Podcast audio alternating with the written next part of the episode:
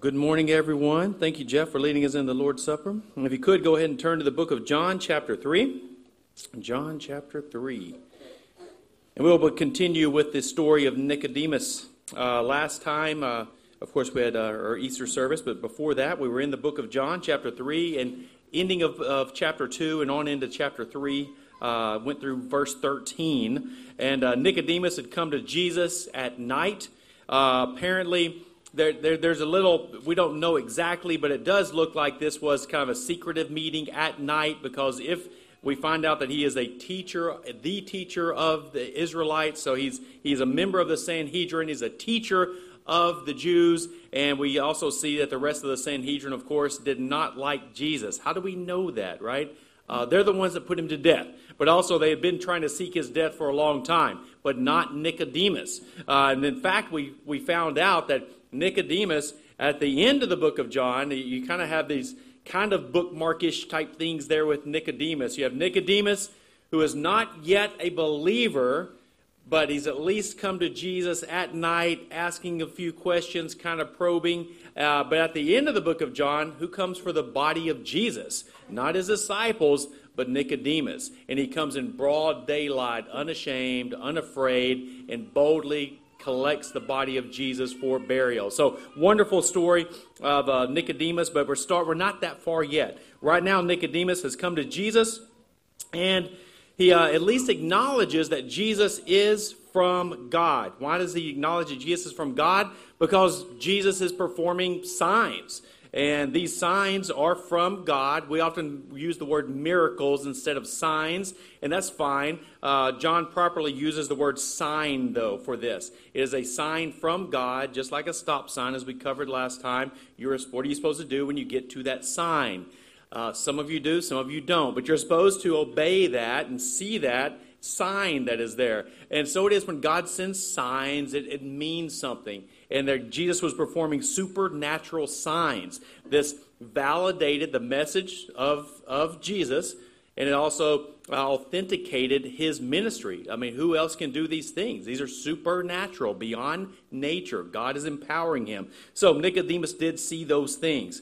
Um, he, uh, Jesus immediately changes the conversation, though, to being born again and how and Nicodemus is perplexed. How can such a thing happen, right? And he says, "You cannot even eh, see the kingdom of God," Jesus says, "unless you are born again." And so then Jesus unfolds the mystery of what it is to be born again, and that is a sovereign work of God. And this goes opposite of Nicodemus and the Pharisees that had developed a righteousness of their own, that had developed a works based type salvation and so Jesus removes it completely from man manipulating God for salvation, and he puts it all on God. That God is sovereign over salvation, he is sovereign over those who are born again, that regeneration process. God is sovereign over all of that and does not need man's counsel in that process. Now, if you would, let's go over to uh, uh, verse 14 and we'll begin today. Let me turn my mic down just a little bit back there. I'm getting a little feedback. John uh, chapter 3, verse 14. Let's begin there. And as Moses lifted up the serpent in the wilderness, so must the Son of Man be lifted up, that whoever believes in him may have eternal life. For God so loved the world that he gave his only Son, that whoever believes in him should not perish, but have eternal life. For God did not send his own Son into the world to condemn the world, but in order that the world might be saved through him. Whoever believes in him is not condemned, but whoever does not believe is condemned already, because he has not believed in the name of the one and only Son of God. And this is the judgment. The light has come into the world, and the people have loved the darkness rather than the light, because their works were evil. For everyone who does wicked things hates the light and does not come to the light, lest his works should be exposed. But whoever does what is true comes to the light, so that it may be clearly seen that his works have been carried out in God. Let's pray. Heavenly Father, we thank you for this time together, together as the local body of Christ, to, to take of the Lord's Supper, to remind ourselves of the blood and the sacrifice that, that, that you have sent your Son, who is God in the flesh, to live, to die for our sins, so that our sins might be removed, and the wrath has been taken upon him, the curse is on him, and that we are given his righteousness, that that beautiful atonement has taken place, and that we who believe can rest in that assurance of salvation. We can rest today knowing that we are not condemned, and we can rest knowing that we have eternal life. We thank you that we can know that we indeed have been saved, saved from our sins, saved from the wrath that they deserved, saved from the, saved from the curse. And we thank you for that great salvation, Lord. As we explore this further today, uh, may our faith be strengthened as we look to the object of our faith, Jesus Christ, who has brought such a great salvation. And it's in his name we pray. Amen. Well, if you would, uh, look back at verse 14. Uh, we are going to be covering verse 16, which is obviously, it has been the, you know, people say it is the most quoted uh, Bible verse in the Bible. It is the most well known Bible verse in the Bible as well. But very few people have memorized verse 14 and 15 with 16. Uh, and if you look, you'll kind of see why. Because it would be kind of uh, unusual kind of awkward. Verse 16 is very kind of easier to, to take in, but we have to see that 16 is connected to 15, and 15 is connected to 14. And when we read things in context, uh, it, it, makes more sense. And so right away, we begin in verse 14 uh, with this, this uh, mention of serpents, a mention of a snake, right? Look at 14. And as Moses lifted up the serpent in the wilderness, so must the Son of Man be lifted up, that whoever believes in him may have eternal life. So this is an odd comparison for us if we don't know the story. Uh, the lamb, all right, we, we use that lamb a lot. Like Jesus is the Lamb of God. Uh, and that one makes a lot of sense. It's easy for us to grasp. We see the lamb typology played out and fulfilled. It's, it's a very easy one. But here you have another typology, and we'll get to explaining that more in just a moment, that Jesus is the snake. And uh, that's an unusual typology that is hard for us to wrap our minds around. But we're going to dig in and see why Jesus says that, like the snake, he's making a comparison there to this snake, to this serpent. And uh, let's explore that. So, to get back to the original story, go to Numbers chapter 21, verses 4 through 9. And this is the analogy, this is the type, the shadow that Jesus points out that he, he says of himself. He says, As Moses lifted up the serpent in the wilderness, so must the Son of Man be lifted up. So let's go back to that story. It's not a very lengthy story. You've probably read over it many times. Some of you, it's familiar to, uh, to you, others, it may not be. But let's look at this kind of a brief, kind of an obscure passage that may not stick out in your mind that well. But look at verse 4, Numbers 21, verses 4. Let's read through verse 9. From Mount Hor, they set out by the way of the Red Sea to go around the land of Edom. And the people became impatient on the way, and the people spoke against God and against Moses. Why have you brought us up out of Egypt to die in the wilderness? For there is no food and no water, and we loathe this worthless food. Then the Lord sent fiery serpents among the people, and they bit the people, so that the people of Israel died. And the people came to Moses and said, We have sinned, for we have spoken against the Lord and against you. Pray to the Lord that he may take away the serpents from us. So Moses prayed for the people, and the Lord said to Moses, Make a fiery serpent and set it on a pole, and everyone who is bitten, when he sees it, shall live. So Moses made a bronze serpent and set it on a pole. And if a serpent uh, bit anyone, he would look at the bronze serpent and live.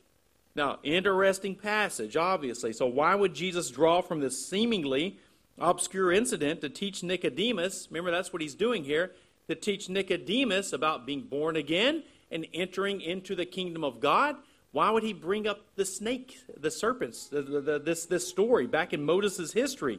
And this is it's important to kind of connect these dots, but this reference to this story of the snake is used by Jesus primarily to teach the exclusivity of God's object of salvation. All right? Wrap your mind around that. Jesus is drawing from this point, this historical, factual event that happened there with Israel. God sent the fiery serpents, poisons coursing through people's veins, and they are going to die unless they look to God's object of salvation that He has provided on a stick for them to look at, and they will be healed. Now, God gave the snake bitten Israelites how many objects of salvation to save them from the poisonous snakes?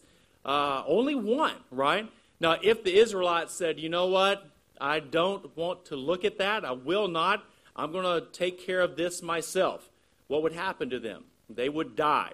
If they said, you know what, I don't want to listen to the words of Moses that he has received from God, I don't want to look at this fiery serpent, bronze serpent there in the middle of everyone, I'm going to look elsewhere. What would happen to them? They would die, all right? So there is exclusive. God has provided them one method to be saved from the poison coursing through their veins so that they will not die. And that's what we're going to see that Jesus is pointing to here. He's pointing to a greater poison that all humanity has been infected with. And it's not from a snake bite, it is from poison, it is sin that everyone has in them. How can we be saved from this eternal damnation? How can we be saved from eternal condemnation? How can we be saved from the wrath and death that we deserve? God has provided, once again, the great object of our salvation. Now, Jesus treats this snake as a Christological type. Now, we've gone through Colossians, we've gone through Hebrews, if you've been here with us some time, so you understand what types are. But just a kind of a brief explanation a Christological type is a person, an object, an animal, or event that points to the greater person and work of the coming Christ or the coming Messiah. So we call that a Christological type. As we covered earlier, the lamb is a very easy one, right? We see the lamb portrayed often there in the Old Testament, but then John announces uh, the Lamb of God who's come to take away the sin of the world. This is what that was pointing to. So you look at types as something that's teaching uh, us about the Messiah and his work. Now, as with other types, these types are limited. They don't exhaust the person and work of Jesus Christ. Why is that? Because they're not God. All right, so they are designed to teach something. It's a type, uh, as Colossians uh, 2 15 through 17 says, uh, a shadow and the substance. So you can look at this Theologically, you often read books or something and they'll say type and antitype. In that situation, type is the snake, the antitype or the non type would be Jesus. Same thing with the lamb. The lamb is the type, the antitype would be Jesus. Uh, Paul uses the word shadow and substance, okay? Uh, it's, it's elevated, it's more. Jesus is the substance. Now, this snake uh, was the exclusive object of salvation if they wanted to live. We're going to see this in just a moment, how Jesus brings this all back to himself. But before we do, I want to exhaust this serpent. And he is this serpent, the bronze serpent, is mentioned one other time in Scripture. This is not necessarily having to do with the sermon today. It's a bonus. You get a bonus today, all right? Look at 2 Kings 18, verse 3 through 4. Uh, this, this, the fiery serpent is not mentioned again. Really, you have this event there in Numbers. Then you have Jesus bring it up again but over in uh, 2 Kings, we have an interesting historical note about that fiery serpent because Israel did what Israel likes to do. They like to make idols and uh, they like to commit idolatry. And they did this uh, quite often. And this is what they chose to do with the fiery serpent that God had commanded them to make. So if you look at 2 Kings 18, verse 3 through 4, you have a king here who's now doing things right. Look at verse 3. And he did what was right in the eyes of the Lord, according to all that David his father had done. He removed the high places and broke the pillars and cut down the Asherah. And he broke in pieces the bronze serpent that Moses had made, for until those days the people of Israel had made offerings to it. It was called Nehushtan. Now, this is the fiery serpent, the bronze fiery serpent that God had commanded Moses to make. But what are the people doing? Uh, they're making offerings to this snake, uh, to the fiery serpent. Now, why would it be sinful for the people of Israel to give offerings to the bronze snake that had been sent by God?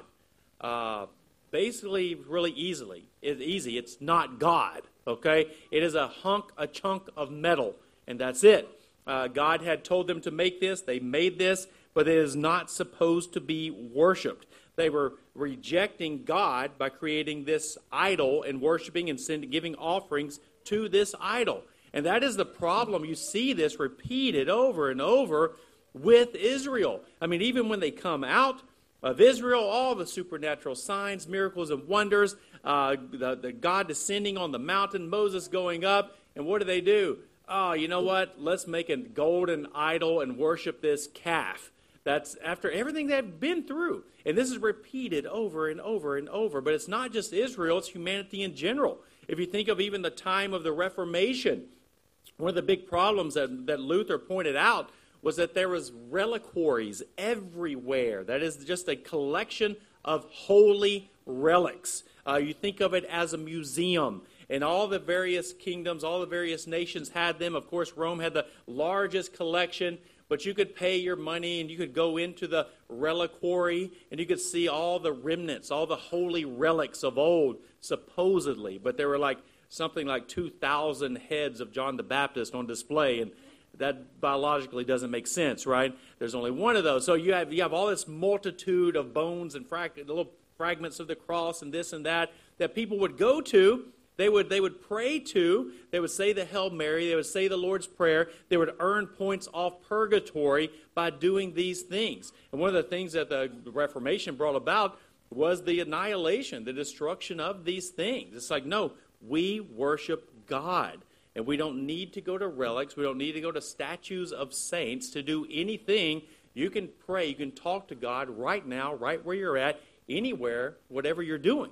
Uh, but here, Israel takes this serpent, and instead of saying, Thank you, God, for rescuing us, for saving us, we worship you, they turn it into an idol. Now, um, look at verse 16 of John chapter 3. Turn back to John chapter 3. So Jesus makes this comparison to the snake, uh, to himself, and that leads us into verse 16. Very few people draw this in, but it's important to do it because you see how easily it ties in together. That's why this, this sermon should be with. A lot of people start a sermon at 16, but that's really interrupting the flow of John. Uh, go back to verse 14. So he says here in verse 16, For God so loved the world that he gave his only Son that whoever believes in him should not perish, but have eternal life. So this verse is flowing from 14 and 15 to show that the, God gave the snake to Israel, right? So they might be physically saved. Now God has given the world his only Son for eternal salvation. And, and this is what we're seeing when, the, when a type is used or shadow is used and further explained you always see types pointing to something greater. And that is what we see being between this bronze uh, serpent and Christ. You see the shadow pointing towards the substance, the type pointing towards this, this antitype, the, the fuller uh, revelation of God. Here's three key points that we see in this analogy, all right, um, between these two the type and the antitype, the shadow and the substance, the snake and Christ here. Uh, number one, the recipients of grace have become much greater in number, and that can be easily seen here. Uh, originally, you have the Israelites and only the Israelites that are being bitten by this snake.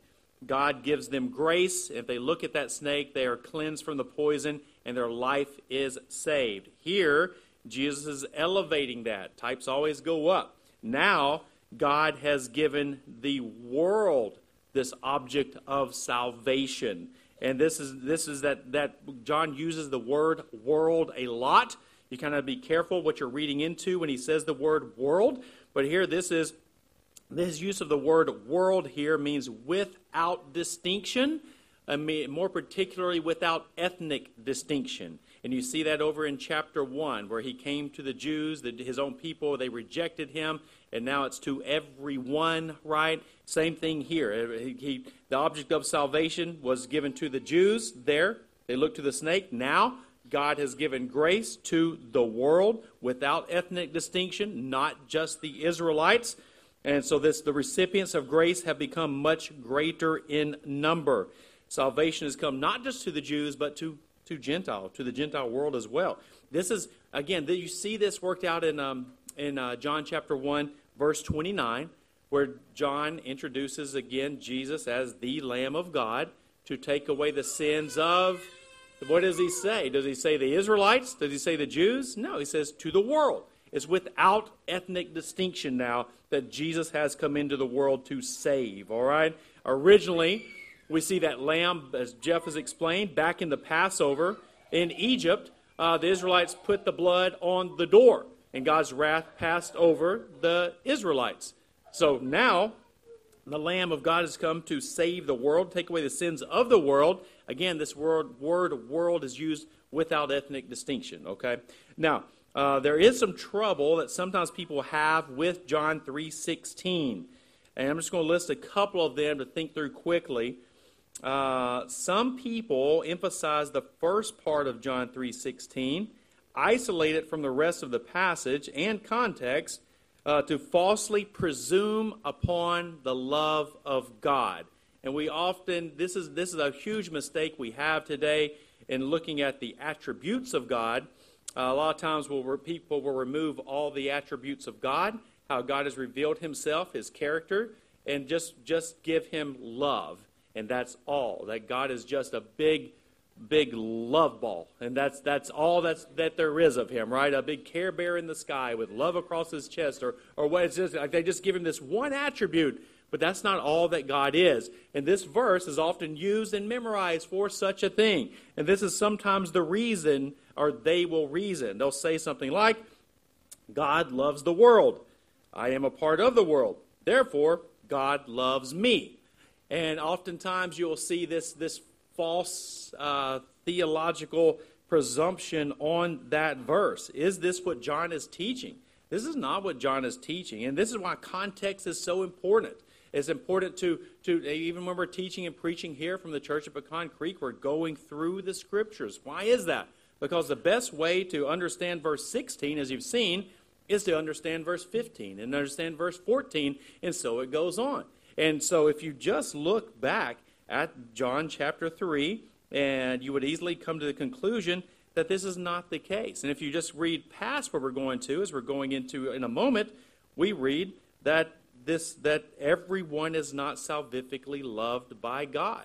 And this, this verse is often used to say that God loves everyone and that everyone is going to receive his eternal love. Not the case. And we'll find out more about that as we continue. A second point some will choose this verse to teach the autonomy of man. That is, that, it, that we are self made, our free will, freedom of the will, you might say. This would be the Arminian argument or semi Pelagian argument. Uh, but by reading the entire chapter, literally, just go back up, start at verse 1, and read down to this, you quickly see that this is not what John is teaching here. He literally says, Unless a man is born again, he cannot enter the kingdom of God. Nicodemus says, How can a man be born again? And what does Jesus say? The Holy Spirit does what the Holy Spirit does. And it blows, as the wind blows, so, blow, so goes the Holy Spirit. You cannot tell the wind what to do. Uh, we just saw a massive hur- uh, tornado there in Arkansas a few weeks back, not personally, but on TV. But that thing's rolling through, right? Uh, can you just walk out and say, tornado, go that way instead of this way? You know, no. You're going to get sucked up in the tornado and be gone. We can't do that. Why? Because we don't have control over the wind. And the point Jesus is making is just as we have no control over the wind, we have no control over the Holy Spirit. The Holy Spirit is God, and God is sovereign and does not need the counsel of man to go where it wants to go. So we see in context, you read the whole, cha- whole chapter 3, I think both of those are ruled out quickly. Now, let's move on. Another way that the uh, types and antitypes, shadow and substance, are compared here. Number two, the object of salvation has become greater. Uh, God gave an inanimate bronze, fiery serpent snake to be put on a pole, which, by the way, you see that often in the medical field still to this day. Uh, that's been carried over. Uh, you see that, that symbol there, if you've ever wondered why that came to be. But you see this inanimate hunk of metal, right? But now, what has God sent? God has sent his Son, God in the flesh, for salvation. What is greater than this? Now we're not talking about a hunk of bronze metal. We're talking about the one who spoke the universe into existence, who created life itself, who has life in himself. God has sent Jesus, the Son of God, to uh, the, the greatest, greatest object of salvation there ever could be. So again, we see this type over here, bronze snake, you look and you live. Now, the Son of God, God in the flesh. Number three, uh, the salvation is much greater. The Israelites who looked at the snake, the poison stopped coursing through their veins, and they were healed. Again, this supernatural act of God, right? They lived, but guess what? They eventually died still. So that was meant to save their physical life. But uh, salvation from the Son of God, as verse, verse uh, chapter 316 uh, points out, is for eternity. It is eternal life. Uh, Jesus gives life eternal, defeats death, removes the curse of sin, provides eternal salvation. The greatest thing mankind needs is not to be saved from physical death, but the eternal wrath of God for our sins. So we see this elevation, right? So God, Jesus says, like the snake, there's a similarity there. Uh, God has now sent me. Uh, the salvation is greater. The audience is bigger. The object, the, the salvation he brings is greater. Is a better object of salvation. Everything is greater with this typology. All right. Now, don't forget, all of this is connected to. Look at uh, John chapter three, verse eight. There, John chapter three, verse eight. It's all going back to this this these this dialogue that Jesus is having with Nicodemus. Look at verse 8. Um, and well, going back up, let's see, let's see. Look at, look at verse 5. Jesus answered, Truly, truly, I say to you, unless one is born of water and the Spirit, he cannot enter the kingdom of God. And which is born of the flesh is flesh, and that which is born of the Spirit is spirit. Do not marvel that I said to you, You must be born again. The wind blows where it wishes, and you hear its sound, but you do not know where it comes from or where it goes. So it is, and here's the great comparison, with everyone who is born of the Spirit. So, with this passage, we see that the Holy Spirit is going to move upon someone to birth them again, to regenerate them, to give them a new heart, but it is not a a empty or vacuous birthing again. Regeneration is not empty. There are effects of the Holy Spirit working upon someone's life. If the, you see trees that are blowing and leaves are doing this, uh, leaves are moving, trees are moving, uh, you hear things in the air moving, you see leaves moving. What is happening at that time? Wind is blowing, right? Uh, you can't tell the wind what to do, but you can see the effects of the wind. And it really looks like Jesus is saying here you can't tell the Holy Spirit what to do, but you will see the effects of the Holy Spirit upon someone's life. If you look back at John 3:16, uh, what effect of the Holy Spirit moving upon a person's life is mentioned. It, it seems like there's a right belief in Jesus as the Son of God. Like this is flowing from what uh, Jesus has just mentioned up here about the Holy Spirit moving. Right belief, correct belief in Jesus Christ is crucial and necessary for salvation. And this right belief doesn't even come about in and of ourselves. Ephesians 2 8 and 9 says, By faith you have been saved, and this is not your own doing, Ryan. So who this is all part of God's Holy Spirit working upon a believer's life, causing them to have right belief. Okay? So we definitely see that effect there. We also saw back in John, uh, look at 223, where all belief is not right belief. Uh, oftentimes, John chapter 6, John chapter 2 here, uh, at multiple places where John mentions the word belief or they believed, but yet it's not saving faith. It's not saving belief. Uh, 223, look what he says. Now, when he was in Jerusalem at the Passover feast, many believed in his name when they saw the signs that he was doing. But then in verse 24, in verse 25, we see that that's not true saving faith.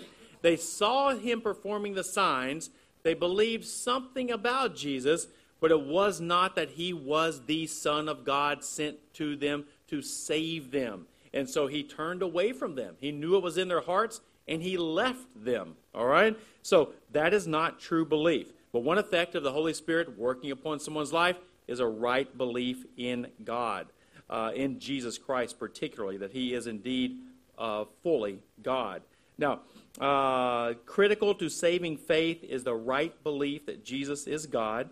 John 20, verse 31, if you want to hold your place there and flip over to John 20, verse 31. And we'll mention this verse a lot because it is the purpose statement of the book of John.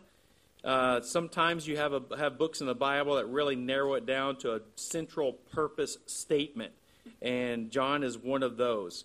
And in John 20, 31, he says why these things are written, right? He says, But these are written, why? Here it is.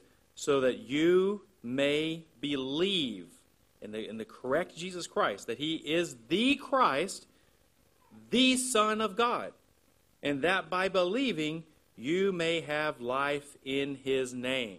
So this is this is the purpose statement that John is writing that to explain who Jesus is so that people may know, so that they may believe that Jesus is the Christ.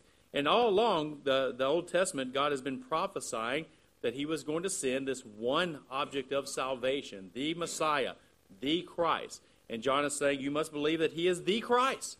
Similar to the, the, the, snake episode there, there's only one way of salvation, only one object of salvation, but this is the Christ. And there in verse 31, that he is the Son of God.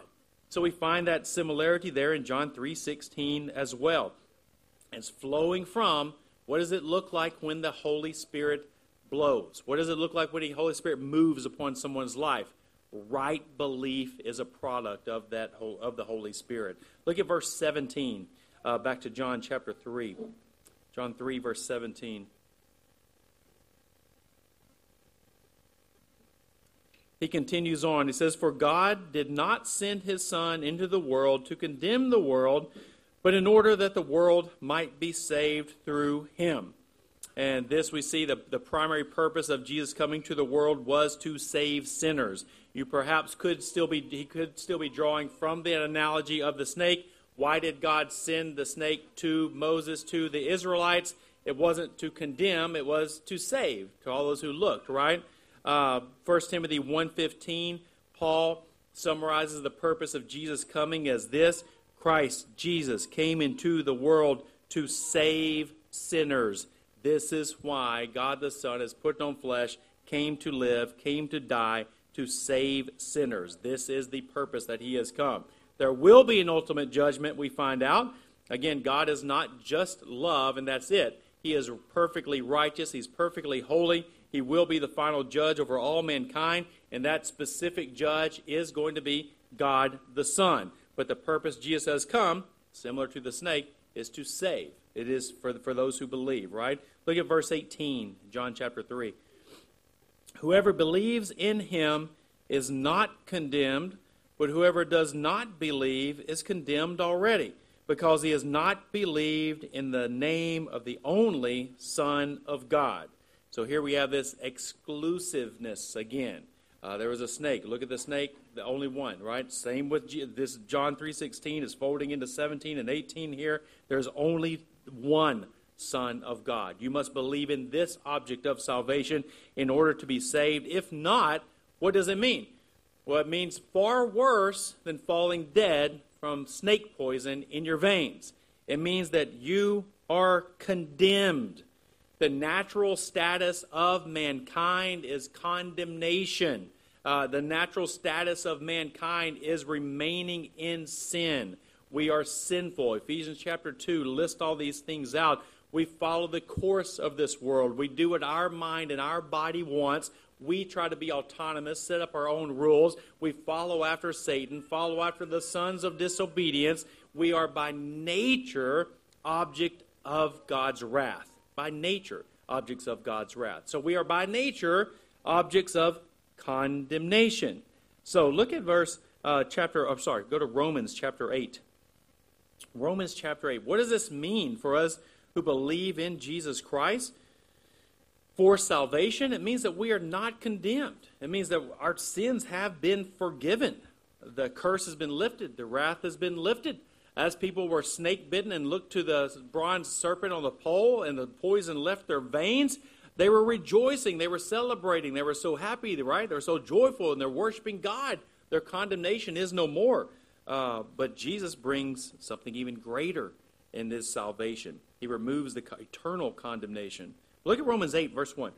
And uh, I'm going to skip from verse 1, pay attention to this, all the way to verse 31 and 34, just for this particular sermon, okay? Verse 1 There is therefore now no condemnation for those who are in Christ Jesus. This is huge. There is no condemnation for those who are in Christ Jesus. This is huge. Now go down to verse 31. He expands upon this. What then shall we say to these things? If God is for us, who can be against us? Who did, he who did not spare his own son, but gave him up for us all, how will he not also with him graciously give us all things? Who shall bring any charge against God's elect? It is God who justifies. Who is it to condemn? Christ Jesus is the one who died, more than that, who was raised who is at the right hand of God, who indeed is interceding for us. This is tremendous. I mean, you take this over in, in a great cross reference to John 3:18. Everyone who believes in Jesus is not condemned, and you never will be condemned. Your condemnation, the poison that flows through your veins, the wrath and curse that you deserve for your sins, has been and will be ultimately removed because of the object of your faith is Jesus Christ, the Son of God. Now, who will not be saved according to John 3:18? Look back at 3:18. Uh, those who do not believe. Uh, but whoever does not believe is condemned already. Uh, this this is who will not be saved. Those who do not believe in God's Savior, think about this, are living in condemnation right now, but will finally and ultimately be condemned to eternal punishment for their sins. And even today, if, if you are here or listening today and you're not believing in God's object of salvation, then you are in condemnation. Uh, the old prison term used to be if a person was uh, in for in and to be executed soon, and they're walking down the hallways, it was dead man walking and because they're alive, but they're on their way to be executed, right? I mean, he's alive, he's walking, he's moving, he can talk, he, he's eating a last meal, but he's as good as dead. That condemnation is moments away. So it is with those who do not believe in God's object of salvation. The poison is still in their veins. Every sin they have ever been committed is still upon them. They will die in their sin, or what the Bible says, with their sin, and they will face God in judgment one day. They're living in condemnation, and they will go into ultimate and eternal condemnation as well. The good news is, again, the gospel is good news. God has sent the greatest object of salvation, his son, to look to for salvation, and that condemnation is removed. Look at verse 19. John chapter 3, verse 19. And this is the judgment. The light has come into the world, and people loved the darkness rather than the light because their works were evil.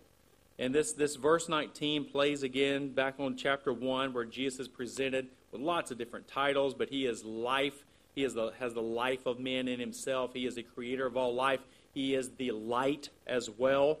And here you have this verse it says, The light has come into the world, but the people loved the darkness rather than the light because their works were evil. Now, why do people not come to the light of Christ, according to this verse? John says because they love darkness more.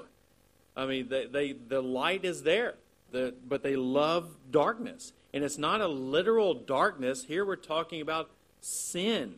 They love living in their sin more than they love coming to the light, seeing their sin truthful as God does, and coming for salvation.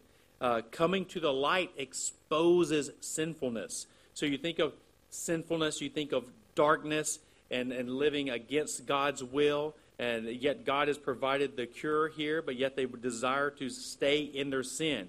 People don't come to God because they love their sin more than they love God, right? In fact, you see as you read the Bible, it's not that they love sin and love God and just love sin a little bit more, but as we see as we'll go through the book of John, they hate God, the real God. They absolutely hate Jesus, the real Jesus. And they'll often create a false God that they say they love him, but it's not the real God, right? So they love their sin and they want to do what they want to do in this life, and they will do it at all costs, even if it means to hate God. Um, there is a tremendous effect, uh, a difference uh, between an unbeliever and a believer who sins. Uh, the unbeliever justifies their sin, often creates a false God who approves of their sin, glories in their sin, and encourages others to sin as well. Uh, we find this multiple places in the Bible. But turn with me to Romans 1, verse 29 through 32. You'll see an example of that. Romans 1, 29 through 32. And I really think, as you read John 3, uh, he is laying out that there, there are effects of the Holy Spirit moving. And one of them is right belief. Another one is, is that you do come to the truth. You see sin as God sees sin. You see yourself as a sinner. You come to the light that exposes your sin. You're not staying in the darkness. And all this, all this is talking about is true confession. And when you sin, you are to confess that sin to God. That means the same speak of it as God speaks of that sin. Not justifying it, not blaming it on others, but con- true confession. You've come to the truth. You've let, letting the light of Christ expose you as a sinner who needs salvation. So the Holy Spirit is moving upon his life. How can a man be born again? Jesus doesn't say, give him the answer to do this, do that, then you'll be born again. He says the Holy Spirit does what the Holy Spirit does. Uh, God does what God does. Uh, but you will see the effects. People will believe correctly. They will have true faith. They will also repent of their sin and confess of their sin. But here in Romans 129, you see, you see how unbelievers treat sinfulness. They're not ashamed of it. They're not, they don't hate their sin. They love their sin. They bask in their sin. They have parades and parties about their sin and invite everyone to join in on their sin. And if you don't like their sin or approve of their sin, you are uh, the sinner now. All right? This has been going on today, of course, but it's been going on forever. Look at 29 through 32. They were filled with all manner of unrighteousness, evil, covetousness, malice. They are full of envy, murder, strife, deceit, maliciousness. They are gossips, slanderers, haters of God, insolent, haughty, boastful, inventors of evil, disobedient to parents, foolish, faithless, heartless, ruthless. Though they know God's de- righteous decree that those who practice such things deserve to die, they not only do them, but give approval to those who practice them. This is a person who is not born again. All right? This is the opposite. But not only do they participate in all this sinful activity, but they encourage it and they approve of it. They brag about it and try to get others to do the same thing that they are doing. The believer who sins, a person who has been born again, who, who has been regenerated by God, has a, been gifted with a supernatural recreation of your desires, which now you hate your sin because you love God. And when you sin, it hurts you. You don't like it. You don't, even though you have sinned, what are you going to do? You're going to confess. You are going to repent of that sin. And we consider, I think David's a great, great one to look to uh, on this. Turn over to Psalm 32, verse 1 through 5. Again, more could be read on this, but we're just going to do verses 1 through 5. Psalm 32, 1 through 5. David had sinned.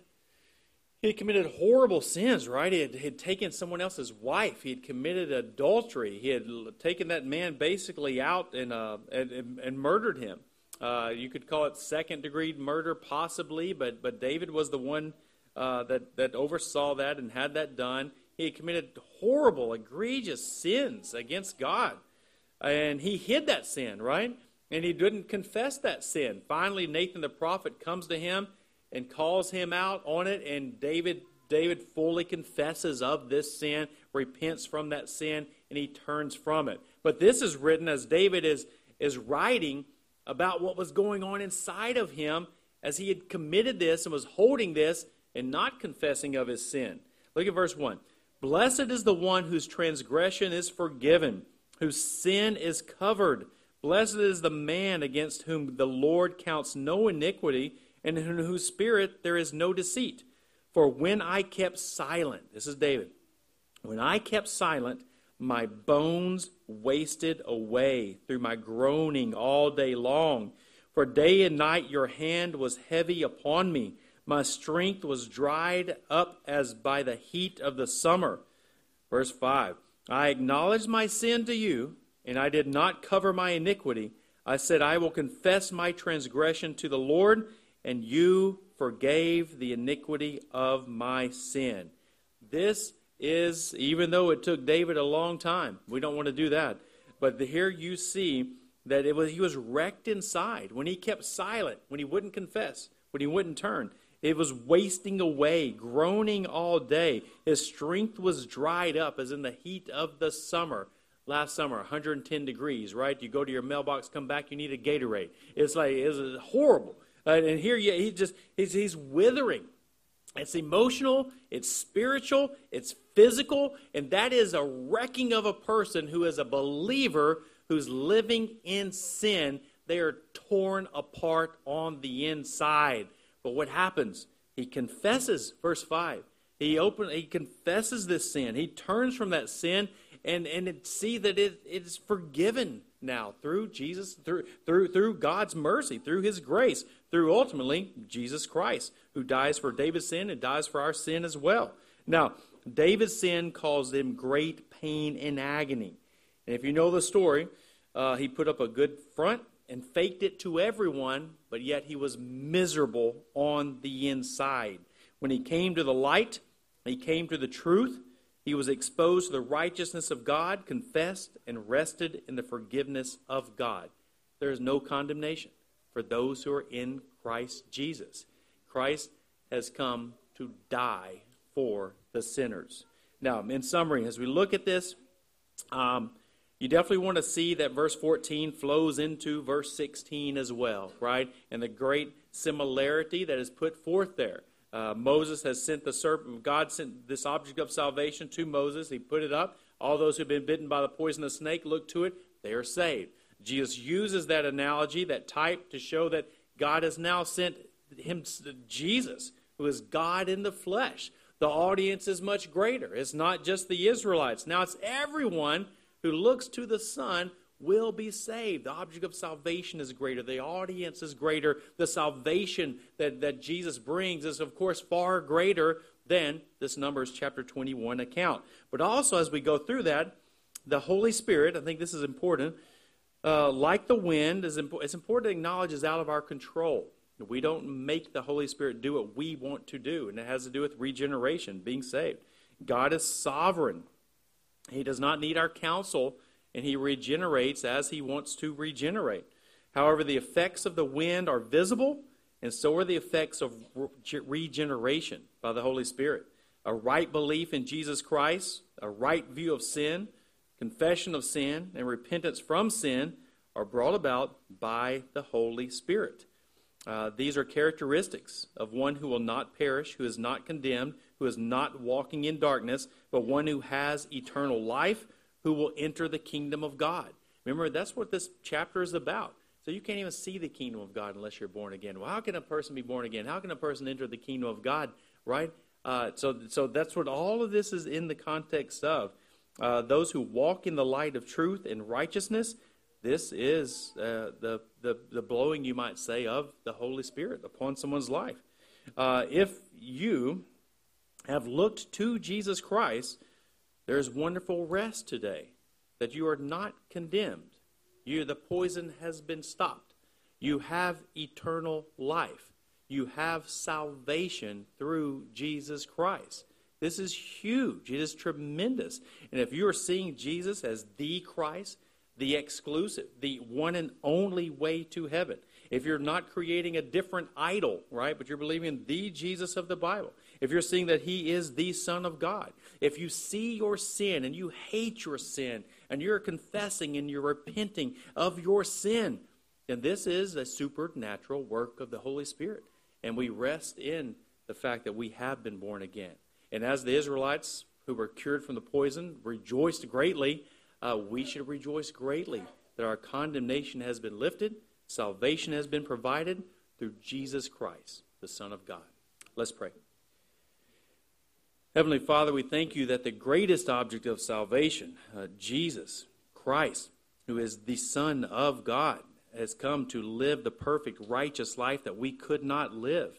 Uh, he was put on a cross. He became the curse for us, that whoever believes in him shall have eternal life. Lord, we thank you that we can rest assured, knowing for certain that we have eternal life. God, we thank you for working in our lives to bring about salvation. Lord, we pray for anyone who has not, not turned to Jesus Christ for salvation, that you would work upon them, draw them to yourself even today.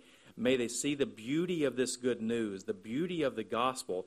May they come to the light and may their sinfulness be exposed May their sins be exposed, as David was trying to hide that sin, but openly confessed and rested in your forgiveness. May it be for them and be for us as well, Lord. May we confess our sin. May we turn to Jesus and see that He is the one and only object of salvation that has been sent out of your love. Not that we have done anything to earn this or deserve this or work for this, but because you have loved, you have sent your Son for our salvation that the condemnation will be removed, the curse lifted, the wrath removed, and that we can have the righteousness of Jesus Christ given to us so that we can rest assured that we do have eternal life, not eternal death, that we have salvation, not condemnation, and that we will be with you. We looked at the Lord's Supper today, we will rejoice. We will celebrate. There will be wonderful joy as we are at the marriage supper of the Lamb one day and we're in the new heavens and new earth that we're guaranteed because of the great salvation that has come through Jesus Christ.